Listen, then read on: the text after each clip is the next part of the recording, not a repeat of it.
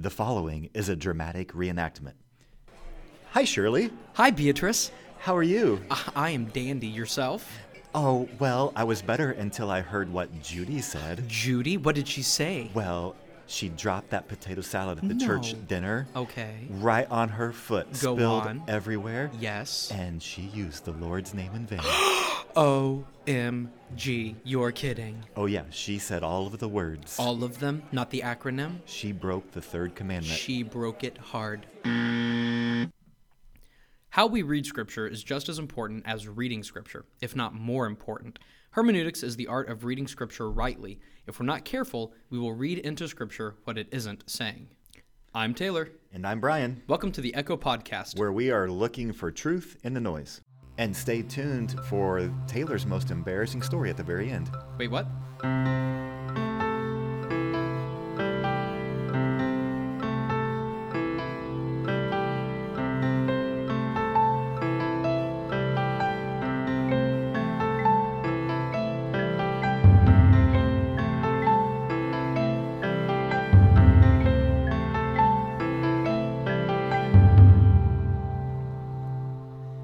Welcome back. I'm glad you made it to the restroom just in time, Taylor. Well, um, that was a really funny opening that we just made up off the top of our heads, and it caught me by surprise. Oh, we were having a little bit of fun with that reenactment. But uh, hey, thanks so much for joining us. Welcome back to the Echo Podcast. What do we got today? well, today's going to be the second episode of our new series, Misread, where we are looking f- uh, looking at popular misread scriptures, uh, putting them back in their original context. Uh, as we talked about last episode, it's really important for us to read scripture rightly uh, and not read into it what it's not saying. Yeah, so the third commandment says to not use the Lord's name in vain. Yeah, What does that word vain mean? Well, um, you probably think the song is about you, but you're so vain. Carly Simon reference for the older group. Uh, the word vain um, in its context is meaning that uh, empty or nothing uh, and even worthless.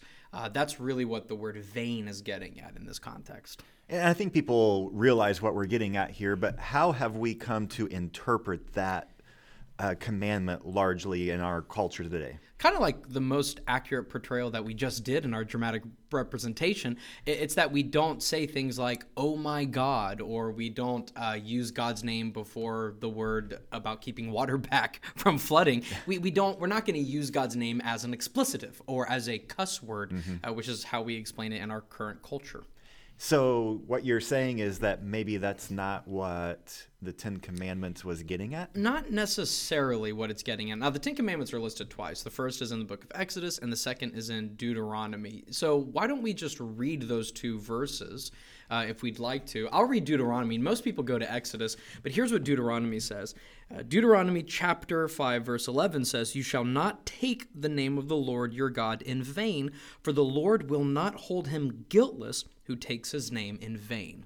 Yeah, and uh, Exodus 20 is similar, slightly different wording from the NIV. You shall not misuse the name of the Lord your God, for the Lord will not hold anyone guiltless who misuses his name. So it's clear that God is serious about this commandment. Yeah. What we need to find clarity is what does God mean when he's saying, don't take my name in vain or don't misuse my name? And what's interesting enough is that this reads almost like a courtroom proceeding where God is going to hold people accountable for how they talk about Him.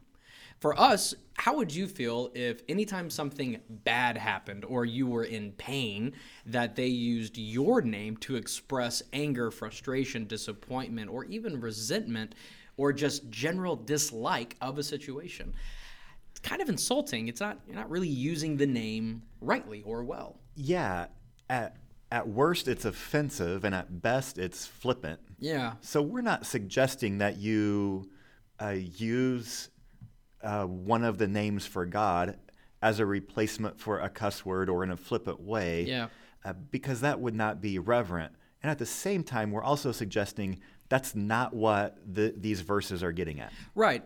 Even though the verses aren't talking explicitly about cussing, It's also not giving us permission to cuss either. That's not what this verse is about. So we need to set that entire ideology aside.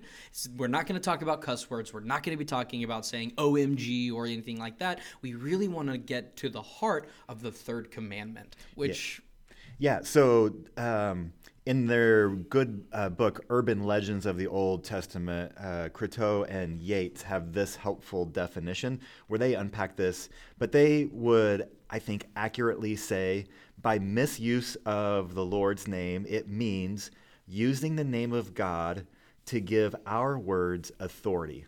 And you have a quote from Matt Chandler that you like that kind of gets at the same thing. Yeah, Matt Chandler says this. He says, We are not to use God's name to make much of ourselves there's something powerful about that ideology where we don't use God's name to elevate ourselves or to make ourselves appear, if you will, better than who we are, um, or even to say God is on our side when mm. we're just using that phrasing, if you will, to tickle people's ears or to make us seem something that we're not. I think one of the best examples of this is actually in politics when people say, God bless America. I don't know if they really mean that. They may not even be believers, but that's what we say. We say, God bless America. That's what we say as politicians.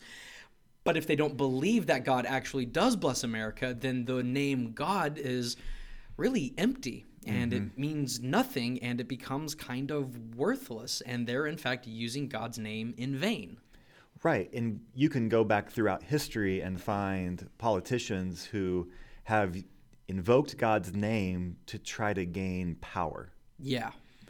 And that's problematic. How would this maybe play out for, you know, the average Joe who's not, you know, running for office? uh, bless you. Uh, thank you. God bless you. Oh, wait. Oh, but what if you don't believe that God blesses? You hmm. just say it. Ooh. Oh. Wow. Man. What if you say God bless you when somebody sneezes, but A, you don't believe in God, or C, B, you don't uh, believe that God blesses? Like, how, what are you really saying when you say God bless you? I don't know. I guess I'm just saying I'm sorry you sneezed. Yeah, which is a weird thing to forgive someone for. Yeah.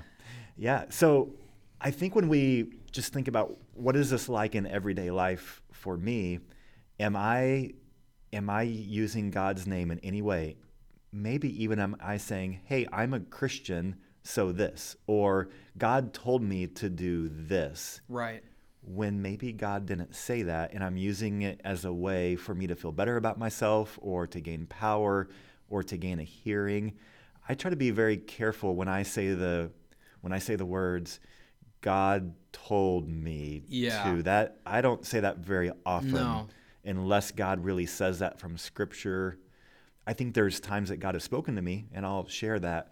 But we need to be careful that we're not using that phrase flippantly. There's a reason that we call Scripture the Word of God. This is how He is speaking to us, and we're we take Scripture. Uh, we consider Scripture to be very important, and we treat it appropriately and with honor because this really is God's word to us. Well, not just word, but words to us across time and space. So we deal with scripture in a in a really important and intense manner because it matters. Scripture has worth as God is mm-hmm. speaking to us.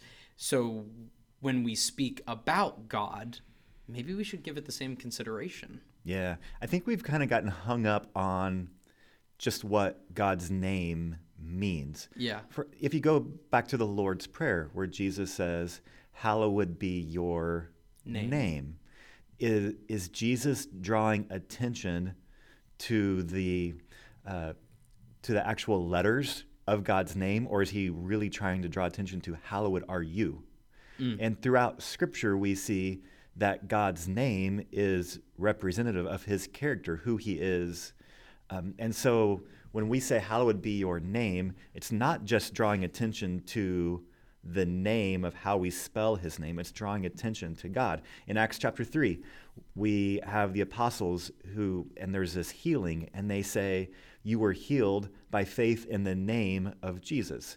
Does that, does that mean that J E S U S, the, the actual letters, did the healing, or is it the power of Jesus. What's the power of Jesus? It's Right. the person. So we've gotten a little bit hung up sometimes on the name Yeah. itself rather than that we want to love and honor and worship and recognizes holy God. Yeah, one of the examples that comes to my mind is whenever people of not Western uh, culture name their children for Jesus. Like within hmm. Hispanic culture, mm-hmm. Jesus is a mm-hmm. very common name. And I mm-hmm. remember the first time as a child when I met another person named Jesus, it threw me off because we don't take God's name in vain. And wouldn't naming somebody who isn't God, Jesus, be belittling his name?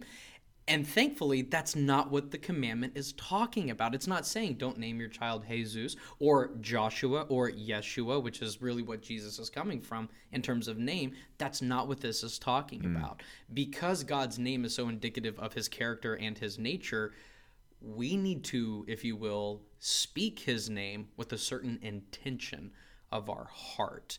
Um, you mentioned earlier the idea of power in the name, and, and me with my Pentecostal background, we love a song, There is power, power in the name of Jesus. But at the same time, we got to recognize that the name of God is not used to create power.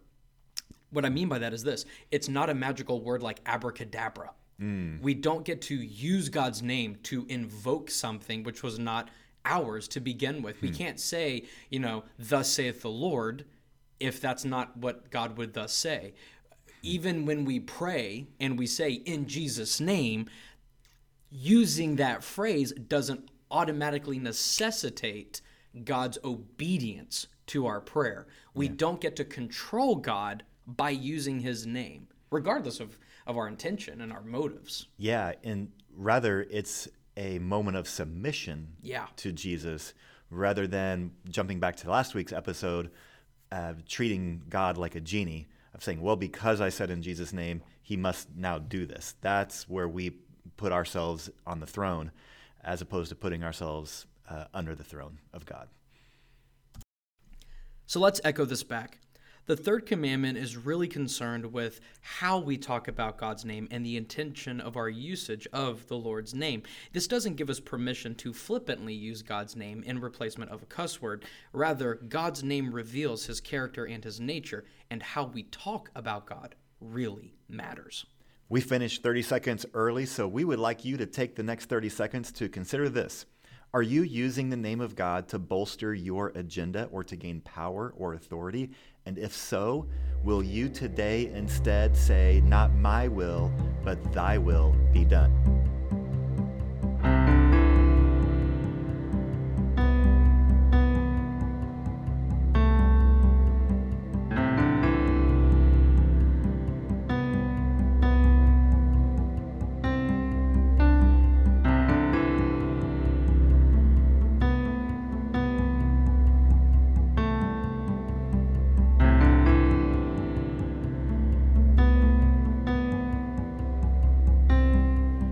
For sticking with us. So, Taylor, spotlight's on you. What is your most embarrassing story? Well, you're in for a big treat. I, this is actually a two-part story because it happened really, really close together.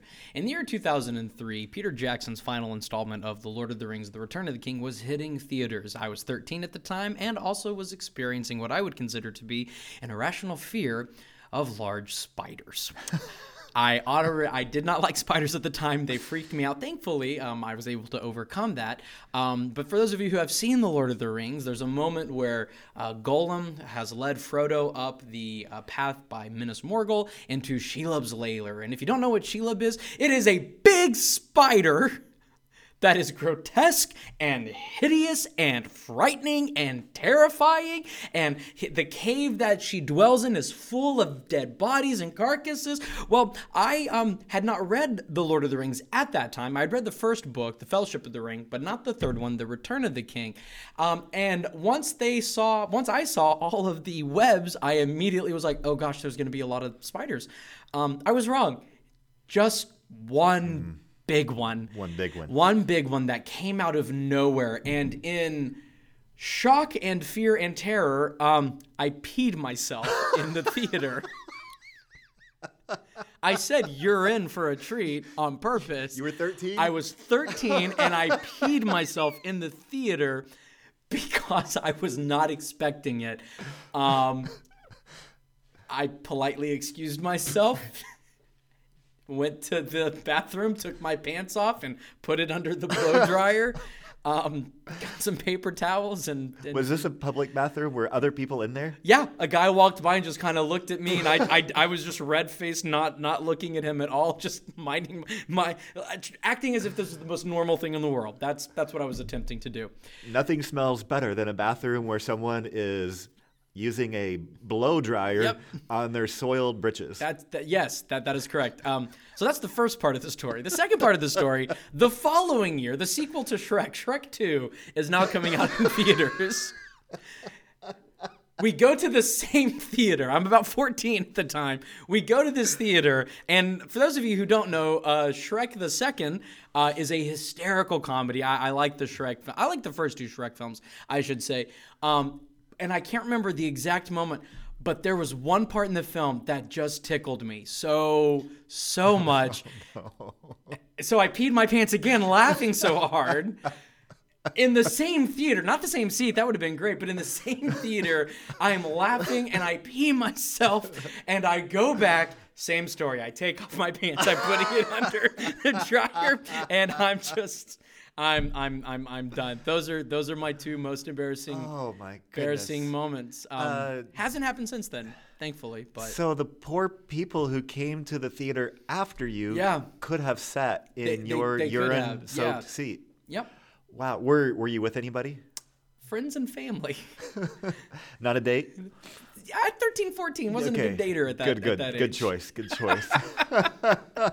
what was what was great was was leaving the theater, um, and then everyone just kind of looking and go, "What what what's up with your pants?" and people were like, "Oh, man, I spilled I spilled something," you know, not whatever. I was uh, blah blah blah blah blah. blah. So that was that was Oh, fun. so ha- you like movies? Have you adjusted your game plan to maybe what you drink? I have. I just the- catheter up before I go in.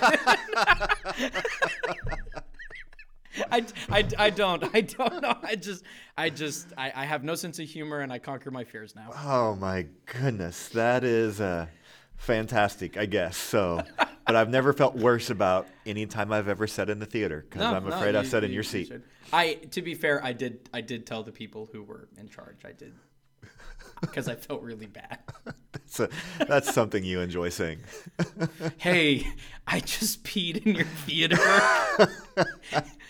Row M, seat twelve, big wet spot. Oh, I'm sure the good folks at the theater really took care of that. Yeah, I did ask for a refund because I didn't enjoy my experience. I'm- I'm- Oh my goodness. Hey, hey thanks for uh, enduring our embarrassing stories. And if you would like to leave a review about this or maybe about the more serious content, you can do so at brianjenningsblog.com and also check out the resources and books there. We would love for you to do that and we'd love to hear from you. I'm Taylor, I'm Brian, and this is the Echo Podcast. where we are looking for truth and potentially wet seats in the noise.